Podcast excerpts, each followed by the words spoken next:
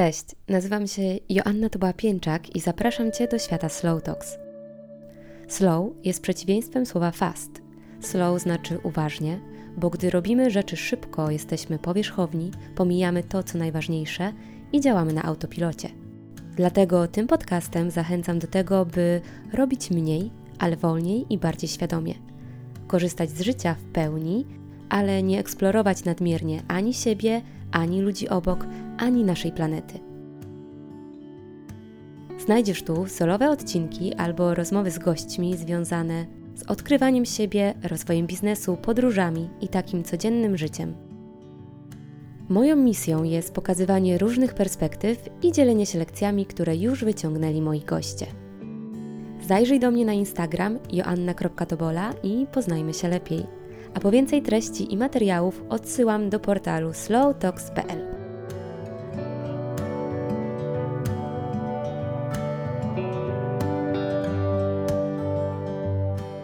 Jak byłam dzieckiem, to bardzo chciałam mieszkać między innymi w Australii. I ja nie wiem, czy chodziło o te kangury, czy krajobrazy, odległość od Polski, czy widok surferów na plaży. Myślę jednak, że Australia jest wciąż dla wielu osób bardzo egzotycznym, odległym i pewnie wymarzonym kierunkiem. Ja sama jeszcze wizytę tam mam przed sobą, ale pomyślałam, że fajnie będzie zderzyć swoje wyobrażenia z rzeczywistością. Dlatego w tym odcinku porozmawiamy o życiu w Australii, a moją gościnią jest Joanna Struzik, która od 2014 roku mieszka w Australii, a na co dzień w social mediach dzieli się swoimi przygodami z krainy kangurów. Cześć Asiu! Cześć Asiu, bardzo mi miło, że mnie zaprosiłaś do swojego podcastu. Tak jak Ci wcześniej pisałam, jestem ogromną fanką, więc jest to naprawdę ogromny zaszczyt być tutaj u Ciebie. Hmm, bardzo się cieszę. Słuchaj, żeby tak słuchacze, słuchaczki poznali Ciebie, to chciałabym, żebyśmy zaczęły od tego, jak to się stało, że w tym 2014 roku zamieszkałaś w Australii i jakbyśmy przeszły do tego, co robisz tam teraz. Że w ogóle to było totalnie nieplanowane. E, wszyscy u mnie na studiach e, wyjeżdżali na Erasmusy, e, do Włoch, do Hiszpanii, do, do Danii, gdziekolwiek. Ja uznałam, że w sumie też bym gdzieś pojechała, ale te Erasmusy jakoś tak do mnie za bardzo nie przemawiały. I usłyszałam o koleżance ze studiów, która wyjechała właśnie na stypendium na wymianę do Australii. E, I uznałam, że w sumie zainteresuję się tematem. E, złożyłam papiery i się dostałam, bo tak jak mówię, Australia nigdy nie była jakby na liście moich miejsc do mieszkania. Zawsze gdzieś tam, jak byłam dzieckiem, o fajnie, kangury, bardzo bym chciała pojechać, zobaczyć, ale żeby tam mieszkać, to w ogóle mi to przez myśl nie przeszło, więc dostałam się na stypendium właśnie w 2014 roku w lutym, więc to zaraz będzie 10 lat. Wyjechałam z zamiarem e, właśnie studiowania w Australii przez 4 miesiące. E, ale po czterech miesiącach uznałam, że w sumie nic nie widziałam w tej Australii i przedłużyłam to o 6 miesięcy, potem o kolejne 6 miesięcy, bo znowu nie widziałam wszystkiego, co chciałam zobaczyć. Potem jakoś e, po prostu z moim partnerem e, już byliśmy razem i razem zdecydowaliśmy, że w sumie możemy spróbować, jak to będzie. Zawsze gdzieś tam było z tyłu e, opcje wyjazdu gdzie indziej, bo tak jak mówię, no Australia, Australia jest fajna, ale to nie była taka moja kraina marzeń. Nie, nie, że ja chciałam tutaj wyjechać i robiłam wszystko, żeby się tutaj dostać, tylko tak wyszło. I co robisz tam dzisiaj? No bo minęło już trochę czasu od tego, kiedy studiowałaś. W tym momencie pracuję w IT. E, zajmuję się UX writingiem, technical writingiem i generalnie słowem pisanym e, we wszelkiego rodzaju aplikacjach, stronach internetowych i, i, i tych tematach. Ale przyznam, że w Australii robiłam praktycznie wszystko. E, właśnie jak przyjechałam do Australii, to przyjechałam z Uniwersytetu Jagiellońskiego, pracowałam w korporacji e, i musiałam z mojego wysokiego konia niestety zejść. E, zaczynałam od smażenia hot dogów, przez pracę e, w hotelach, sprzątanie łazienek, no po prostu cały, cały wachlarz imigranta przeszłam, a teraz właśnie od kilku lat pracuję, pracuję w IT. To jeszcze bym zatrzymała się przy takim pytaniu, jak tak z perspektywy czasu ty oceniasz to swoje doświadczenie. No bo y, brzmi to tak, wiesz, jak czasami spotykam kogoś i słyszę, że ma marzenie, żeby zamieszkać w tej Australii, to wydaje się, że tam jest dużo schodów po drodze, że to jest wręcz jak chcesz, to jest trudno. A u ciebie to trochę tak brzmi, że a pojawiła się szansa i z niej skorzystałam. No i tu pytanie, jak mm, z Twojego doświadczenia, czy łatwo jest w tej Australii zamieszkać albo pobyć tam dłużej niż być tylko na przykład właśnie na takiej wymianie studenckiej? To znaczy właśnie, jeżeli ja bym chciała tutaj przyjechać i zamieszkać, e, to proces jest kosmicznie trudny i Australia niestety e, w ostatnich latach bardzo broni się przed imigrantami. Co roku śrubują te wymagania, co roku to zmieniają i Generalnie, jeżeli ja miałabym przejść jeszcze raz ten sam proces, to raczej bym się na to nie zdecydowała, ale u mnie to była taka dosyć e, gładka tranzycja właśnie e, z, z bycia studentką, potem znalazłam pracę, potem mój partner znalazł pracę, która go zasponsorowała. E, no i nam się po prostu udało i tutaj mówię autentycznie, to jest słowo udało się, to nie jest coś, na co my jakoś wybitnie pracowaliśmy, ja, tak jak mówię, nie było to nasze największe marzenie życia. Ale jeżeli ktoś chce przyjechać tutaj na, nie wiem, na kurs angielskiego albo różne są inne opcje wizy, na przykład work and holiday, e, gdzie można po prostu przyjechać na rok czy na dwa popracować, to, to jest bardzo prosty proces. Okej, okay. no to są jakieś sposoby na to, żeby y, chociaż na chwilę pojechać i zweryfikować, czy te nasze wyobrażenia chociażby z dzieciństwa, albo jakieś to wymarzone miejsce jest faktycznie tym, co siedzi w naszej głowie. I chciałabym teraz zacząć od tego, jakie my w Polsce mamy przekonania o Australii i o Australijczykach, a jaka jest rzeczywistość? Bo ty na swoim kanale na YouTube masz trochę filmików, teraz też y, w rolkach publikujesz właśnie rzeczy a propos tych różnic i no jestem ciekawa, co Ciebie zaskoczyło, co Ty odkryłaś, co jest jednak inne niż my sobie wyobrażamy. To może ja tutaj odbiję piłeczkę i zapytam Ciebie, e, co Ty myślisz o Australijczykach? Co, co masz w głowie, kiedy myślisz Australia i Australijczycy? Ja myślę, że to też bym musiała podzielić, co myślałam, zanim na przykład trafiłam na Bali, e, które jest, e, jakby nie patrzeć, skupiskiem też Australijczyków, e, a co wyobrażałam sobie, zanim na przykład nie, nie trafiłam też do tej społeczności. Ale dobra, tak uprośćmy. To ja sobie wyobrażam, że jest ciepło, że ludzie mają fajne warunki do surfingu, że jest też trochę niebezpiecznie, bo gdzieś tam sobie pływają rekiny, ale że generalnie ludzie mają taki chill, bo są sobie na jakiejś takiej odrealnionej trochę planecie, jakby osobna wyspa gdzieś daleko, e, tak jak mówisz, czy to prawo imigracyjne, czy po prostu odległość sprawiają, że to nie jest takie miejsce, przez które przewija się nie wiadomo ile osób. Myślę, że kurczę, widzisz, ja trochę wiem o tej Australii jednak, bo wiem od znajomych, którzy tam mieszkali, że na przykład trudne jest, e, jest sytuacja z przedszkolami i z żłobkami, że często jeden z rodziców, w sumie nie wiem który, ale decyduje się na przykład na brak pracy, bo bardziej się opłaca nie pracować niż przy dwójce dzieci bodajże, puszczać ich do szkoły i do przedszkola. Wy tego nie widzicie, ale Asia mi tutaj potakuje.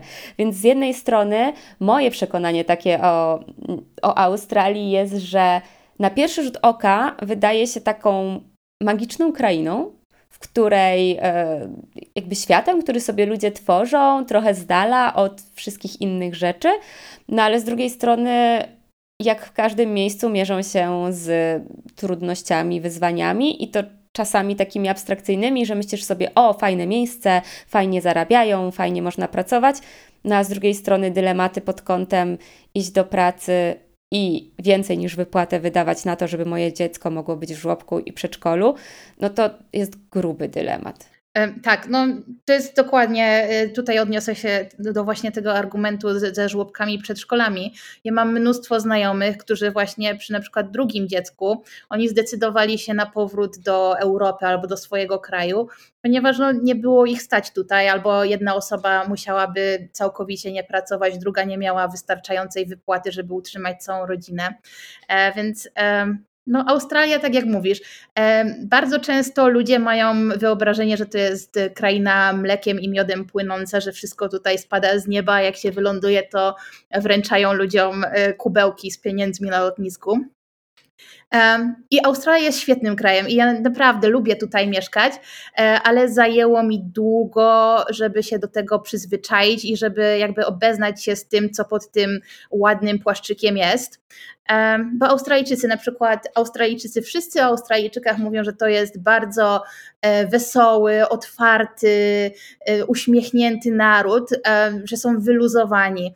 I te rzeczy naprawdę nie mogą być bardziej odległe od, od tego, jacy faktycznie Australijczycy są, bo oni w takim faktycznie codziennym kontakcie, oni będą mili, będą uprzejmi, będą wyluzowani, ale to jest takie bardzo, bardzo powierzchowne. Ja się zawsze śmieję, że Polacy to jest dokładnie e, odwrotność Australijczyków, bo z Polakami jest tak, e, że oni niby mają skwaszone miny, niby są gburowaci, niby są niemili, ale jak się ich pozna, to, to jest po prostu znajomość na śmierć i życie, e, nieba komuś przychylą.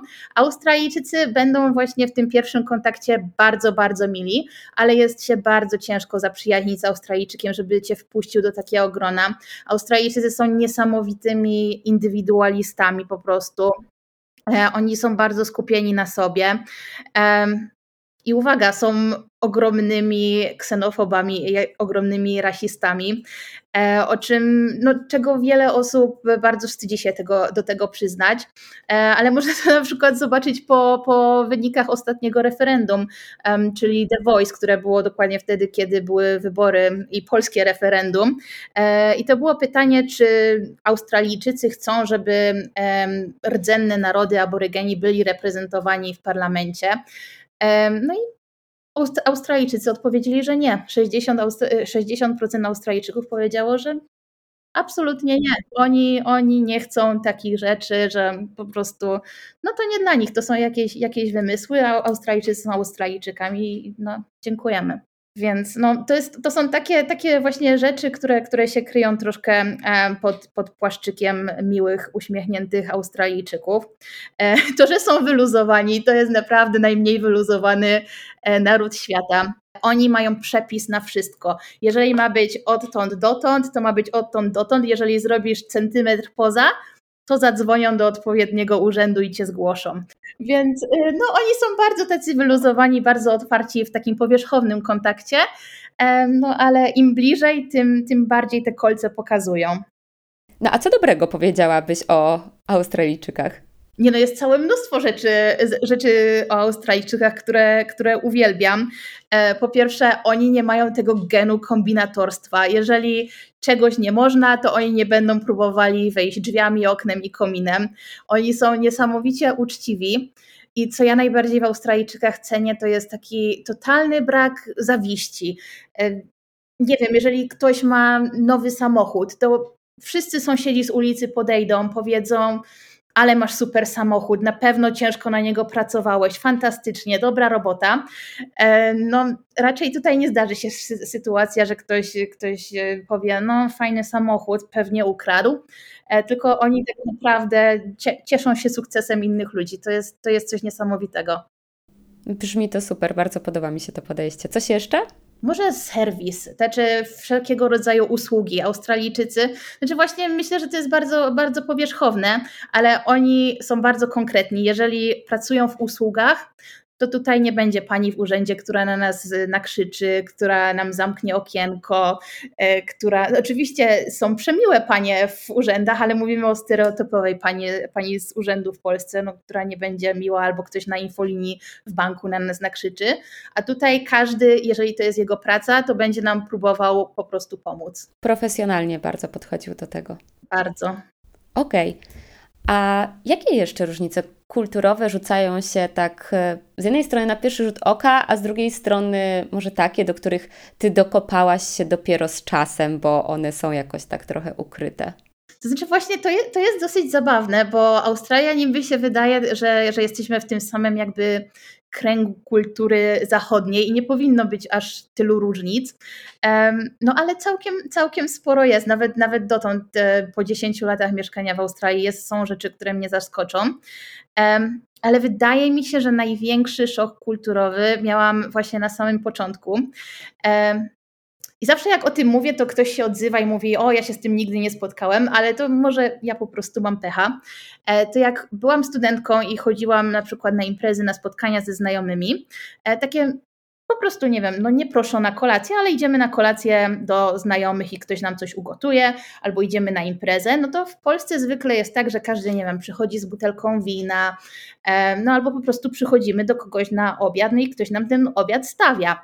W Australii jest tak, że każdy przychodzi na przykład ze swoją do połowy wypitą butelką whisky, e, chodzi z nią pod pachą przez całą imprezę, nalewa tylko sobie, a potem po tej imprezie wychodzi i, i przynosi tą tą do połowy pełną, czy tam do, do połowy pustą butelkę na kolejną imprezę, albo właśnie na, szłam na kolację do znajomych, no to wszystko super, fajnie, zjedliśmy kolację, ja wychodzę, a oni mówią, no to daj 15 dolarów.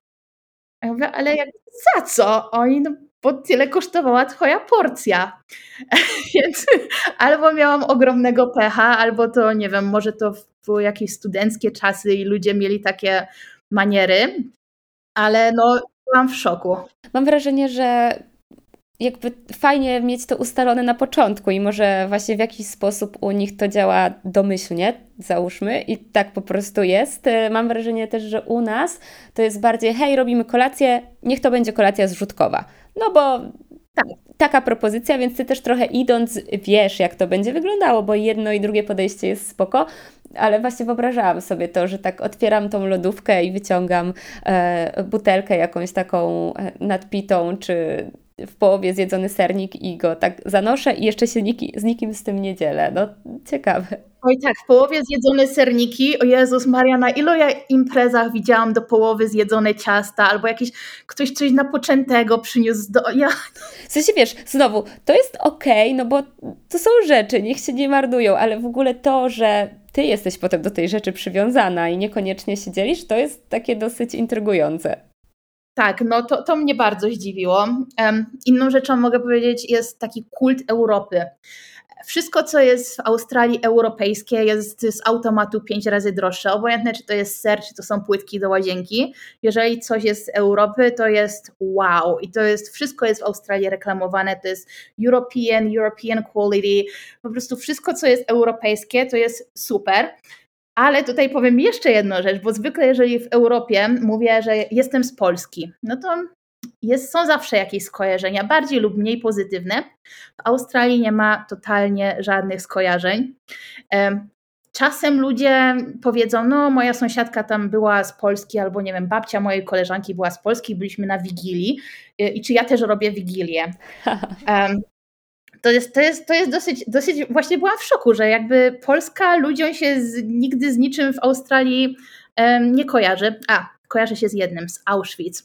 To jest po okay. prostu, to mhm. jest moja nemezis. Ile razy mówię, że jestem z Polski, to ktoś się znajdzie i powie, ale super, chciałbym pojechać do Auschwitz, mm -hmm. łącznie z tym, jak trafiłam kiedyś na SOR, pan powiedział, no skąd takie egzotyczne nazwisko? Ja mówię, z Polski. On mówi, no bardzo bym chciał zobaczyć Auschwitz. Ja mówię, panie, ja tutaj umieram, a ty mi mm -hmm. z mhm. takimi rzeczami wyjeżdżasz. Jeden mówi, że chciałby w zimie pojechać, bo jest romantycznie wtedy. Ojej. I oni jakby w ogóle nie ogarniają co to jest, o, o, czym to jest, tylko kojarzą Polska, Polska, Auschwitz i ewentualnie Wigilia jakaś.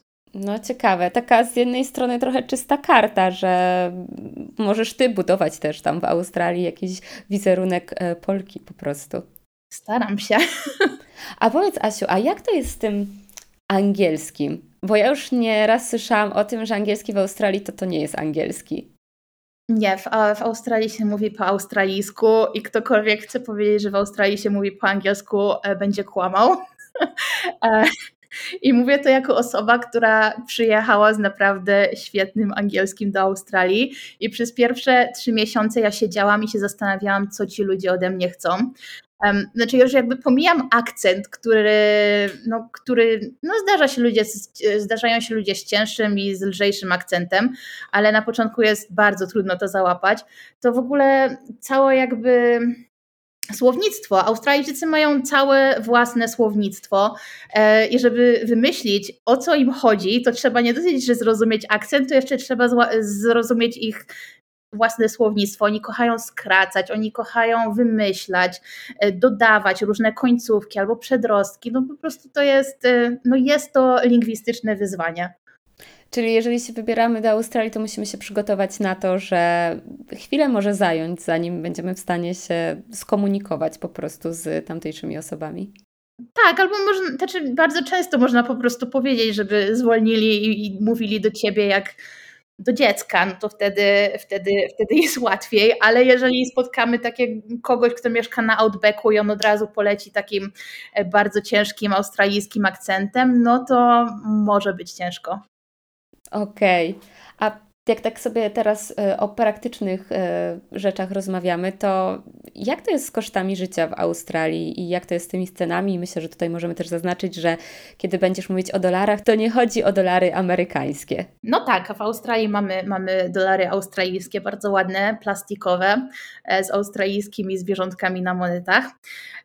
Ale jeżeli chodzi o koszty życia, to ja bym powiedziała, że no, Zależy. Zależy od tego, co kto lubi, na co kto wydaje pieniądze. E, powiedziałabym, że zarobki w Polsce i w Australii są o tyle podobne, że w Australii minimalna płaca to jest 3,5 tysiąca dolarów, w Polsce to jest mniej więcej 3,5 tysiąca złotych, więc można już teraz y, porównać do siebie, do siebie te minimalne wypłaty. Ale no powiem to na swoim przykładzie. Ja na przykład bardzo lubię wychodzić do kawiarni, bardzo lubię e, wychodzić do restauracji e, i uważam, że Australia pod tym względem jest dużo tańsza niż Polska i to w dosłownym sensie, e, bo jak byłam w zeszłym roku w Polsce, to w Krakowie, w Warszawie, no to cena kawy już podchodziła pod 20, w niektórych miejscach 25 złotych. A w Australii, Australia w ogóle kawą specialty stoi i tutaj kawa kosztuje 3,50, 4 dolary, 5 dolarów. Naprawdę bardzo ciężko jest znaleźć cokolwiek droższego niż 5, 5 dolarów. Ja akurat w tym momencie mieszkam w Canberrze, no to tutaj są ceny trochę droższe, ale i tak więcej niż 5-6 dolarów to, to kawiarni za kawę nie zapłacę i to jest naprawdę kawa bardzo wysokiej jakości. Faktycznie słyszałam o tym, a jakbyś tylko powiedziała, ile e, tak mniej więcej teraz jest przelicznik e, tego dolara australijskiego do złotówki, to dwa coś jest, prawda? Tak, to jest w tym momencie, nie sprawdzałam tego dawno, ja zawsze w głowie jak liczę, to, to dzielę to na trzy. Okej. Okay. E, tak, to znaczy złotówki dzielę na trzy, czyli 1500 złotych, no to będzie 500 dolarów. Teraz to jest jakieś 2,60, no to nie wiem, 600 dolarów. No ale tak, tak no zawsze jako trzy. Trzy jest najłatwiej, tam czy to będzie w jedną, czy w drugą stronę wahnięcie, no to myślę, że ta trójka jest taka dosyć spokojna. spokojna. Wychodzenie do restauracji, w Polsce też. E, danie miałam wrażenie, że około 40 zł kosztuje teraz.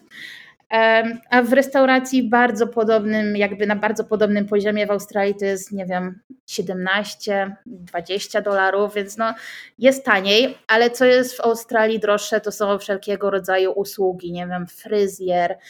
Jeżeli nam się coś w domu zepsuje i musimy fachowca e, zawołać, no to to są, to są kosmiczne pieniądze i w Polsce takie rzeczy są dużo, dużo tańsze.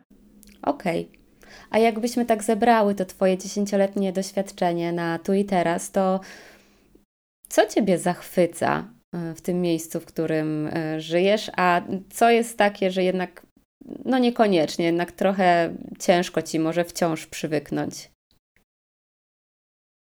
Ja chyba najbardziej lubię taki australijski spokój. Właśnie bardzo się boję oglądać moje wczesne filmiki na YouTubie, e, gdzie tam trochę jeszcze miałam takiej wojującej Polki e, w sobie sporo.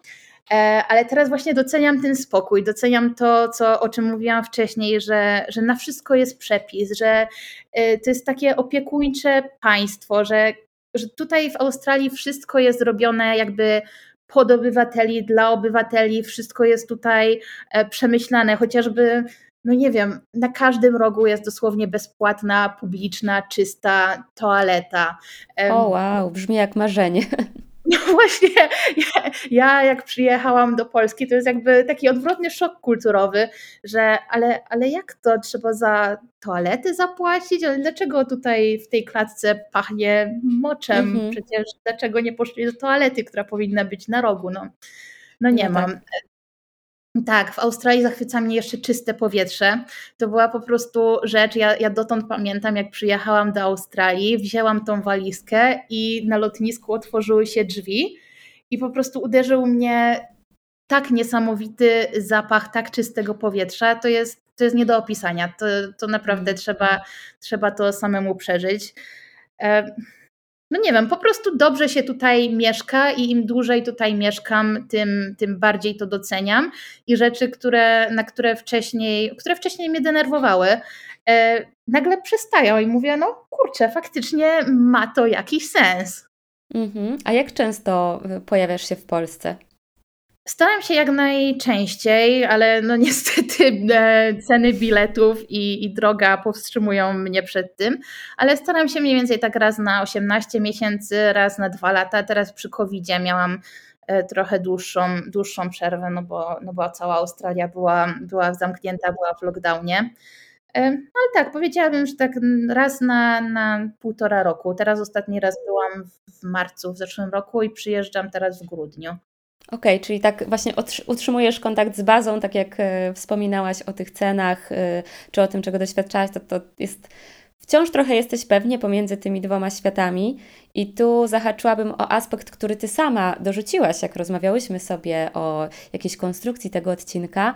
Ten aspekt emocjonalny, właśnie związany z życiem na emigracji. Po pierwsze, właśnie jak ty się czujesz z tym że jesteś tyle czasu w Australii, a wciąż masz e, mocną więź z Polską. No, z jednej strony chociażby dlatego, że działasz w sieci na rynku polskim, że starasz się cyklicznie tu być. Zakładam, że masz tutaj rodzinę czy bliskich, e, których, których chcesz odwiedzać. I czy ty wiesz, gdzie jest takie Twoje miejsce? Czy w ogóle potrzebujesz to wiedzieć?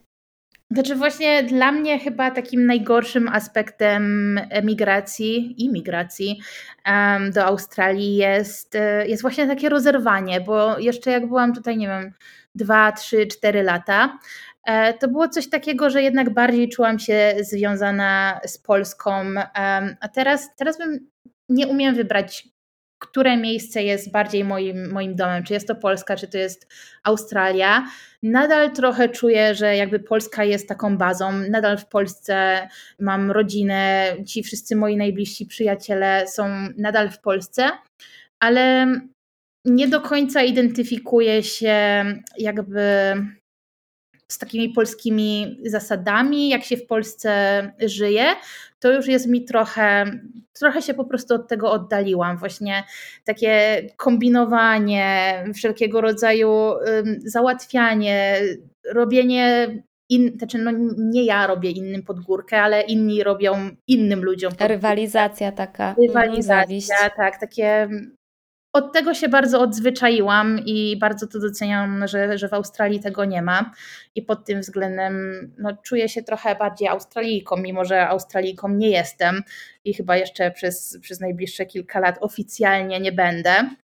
E, ale to jest takie rozerwanie. Kiedyś, kiedyś usłyszałam takie porównanie, że to jest jak bycie na huśtawce. To w zależności od dnia. Raz, raz się huśnę w jedną stronę i będę miała takie nienawidzę Australii, wracam, pakuję się, ja jestem Polką. A z drugiej strony mamy, nie wiem, czarny marsz w Polsce i mam takie Jezus Maria, jak ja się cieszę, że ja tam nie mieszkam. Mhm. Okej, okay, no pewnie te emocje, tak jak mówisz, w zależności od sytuacji, tego co się dzieje, są trudne. Ja na przykład, szczególnie na, w początkowych latach e, mojego mieszkania za granicą, kiedy no, chociażby ten wywołany czarny marsz był, to ja wręcz czułam taką złość, że dlaczego mnie tam nie ma, że, że ja tak bardzo chcę iść, e, również zamanifestować, że tak, taką czułam bezradność, bo jestem w takim moim wymarzonym, dobrym miejscu i zamiast korzystać z tego miejsca, to po prostu moja głowa ciągle ucieka do tego, co jest w Polsce, którą dopiero co jakby opuściłam, w której są e, sami ważni dla mnie ludzie i ponieważ jakby wciąż jestem tak obywatelką Polski, no to te sprawy w momencie, kiedy bym wróciła, a nawet nie mieszkając tam, ale będąc gdzieś indziej, e, mogą mnie dotyczyć. I e, pamiętam, jak e, właśnie dosłownie w pierwszym miesiącu, kiedy, kiedy opuściliśmy Polskę, zamieszkaliśmy na Zanzibarze, wymarzonym domu na plaży i zaczęły się te wszystkie tematy związane z, z prawem e, antyaborcyjnym, to po prostu mój mąż przyszedł i powiedział: Ja ci zabieram telefon, masz tego nie oglądać, jesteś tu, robisz rzeczy, które możesz robić, ale jesteś ciało, jakby umysłem jesteś zupełnie gdzieś indziej, twoje ciało tu jest i tracisz jakieś rzeczy i ty musisz teraz zadbać o siebie.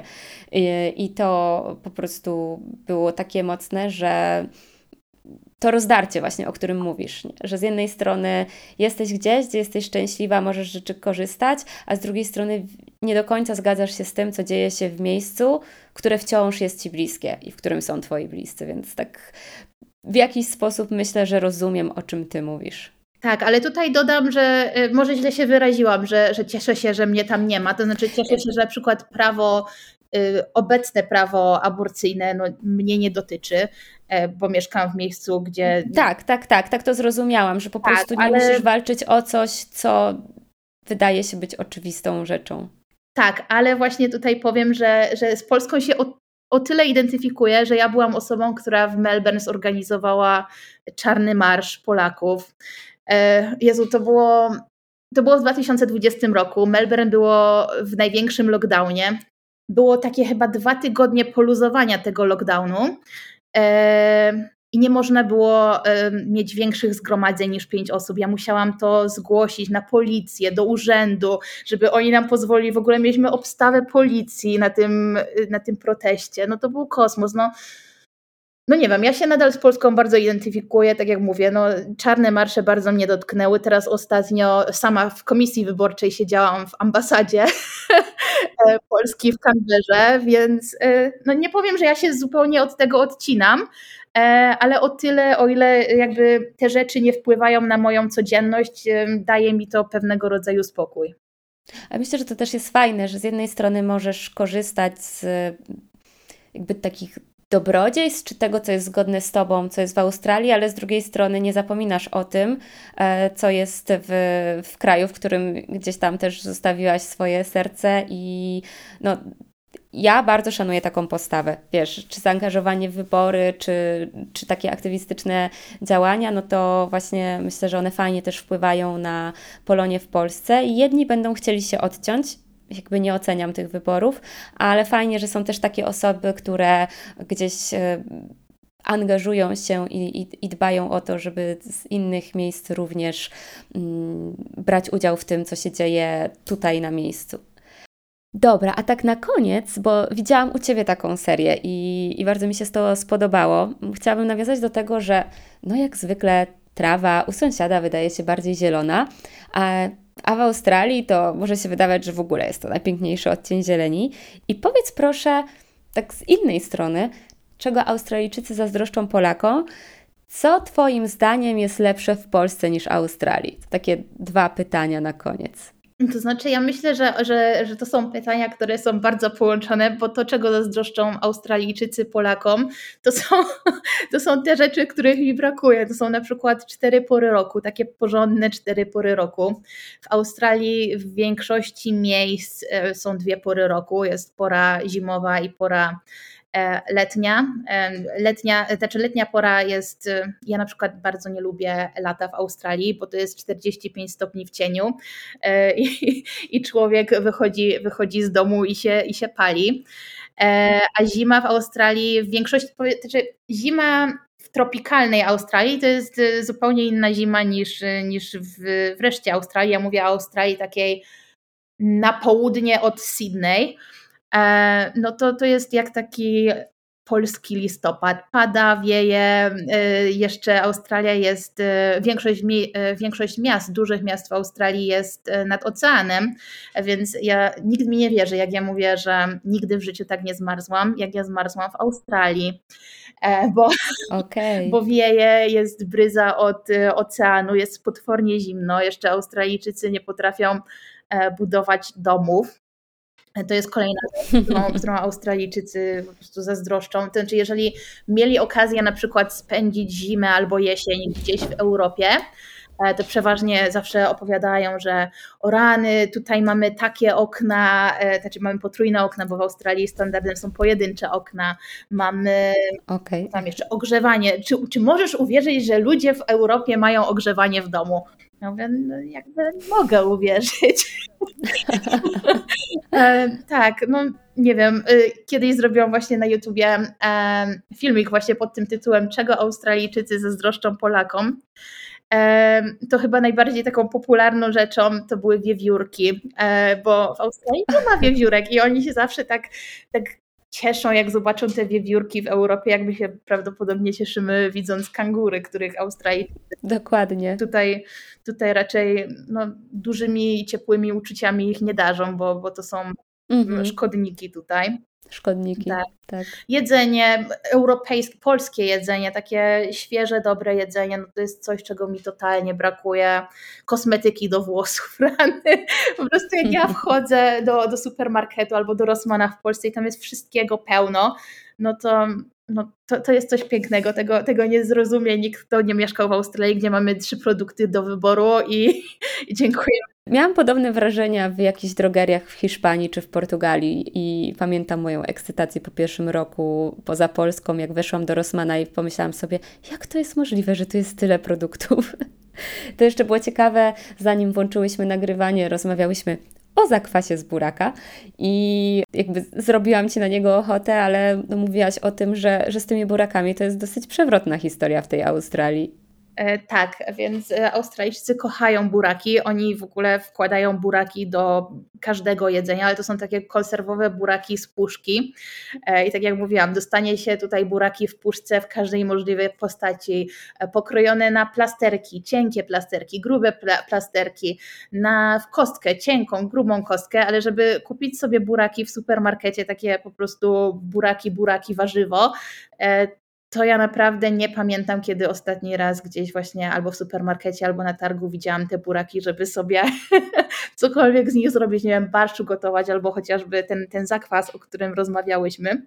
Ale jeżeli bym chciała konserwowe buraki albo włożyć sobie buraki do burgera, bo Australijczycy są bardzo dumni ze swoich burgerów z burakiem, e, to, to jak najbardziej, w każdym, w każdym kształcie i w każdej postaci, tylko w puszce. Ja myślę, że takich e, niuansów i takich ciekawostek jest po prostu cała masa i, i to jest e, fascynujące też, jak się jest w jakimś miejscu długo, bo myślę, że 10 lat to już jest całkiem sporo, żeby zebrać sobie e, sporo tych doświadczeń i no Ty się tym dzielisz u siebie w social mediach czy na YouTubie. Proszę powiedz na koniec, gdzie Ciebie można znaleźć sieci i więcej zobaczyć z tego, co dzieje się aktualnie u Ciebie w Australii. Tak, ja myślę, że e, ostatnio, ostatnimi laty najbardziej jestem e, aktywna na Instagramie, więc zapraszam na Instagram e, Joa Córka. Również mam kanał na YouTubie, o którym i ty, i ja wspominałyśmy tutaj. On trochę musi, musi być ożywiony, bo no, w ostatnich latach działo się po prostu za dużo. Y, kupiliśmy mieszkanie, robiliśmy remont. Po prostu na, na YouTube'a, który jest taką formą bardzo czasochłonną, nie starczyło mi czasu, ale również tam zapraszam, bo, bo mam plany, żeby, żeby właśnie go e, trochę reaktywować. I tam jestem pod nazwą Joanna Struzik przez uzamknięte. Zostawię linki w opisie odcinka, żeby było łatwo to znaleźć. Asiu, ja Ci bardzo dziękuję za podzielenie się tymi no, wybranymi historiami e, z tego Twojego wachlarza doświadczeń w Australii. I co? Życzę Ci, żeby mm, to Twoje na początku niewymarzone miejsce stawało się coraz bardziej takim miejscem, w którym po prostu jesteś e, otoczona i opieką i dzieją się dobre rzeczy, a z tego, co mówisz, te rzeczy się dzieją, żeby było Ci tam dobrze, no i żebyś miała możliwość e, wpadania na ten zakwas buraka do Polski jak najczęściej, jak będziesz tego potrzebować. Dziękuję Ci bardzo. No to już, tu już w grudniu się spełni i, i na zakwas, i na barszczek wigilijny, więc... E, więc to, do tego już odliczam czas. E, dziękuję Ci, Asiu, bardzo za zaproszenie i wszystkiego dobrego.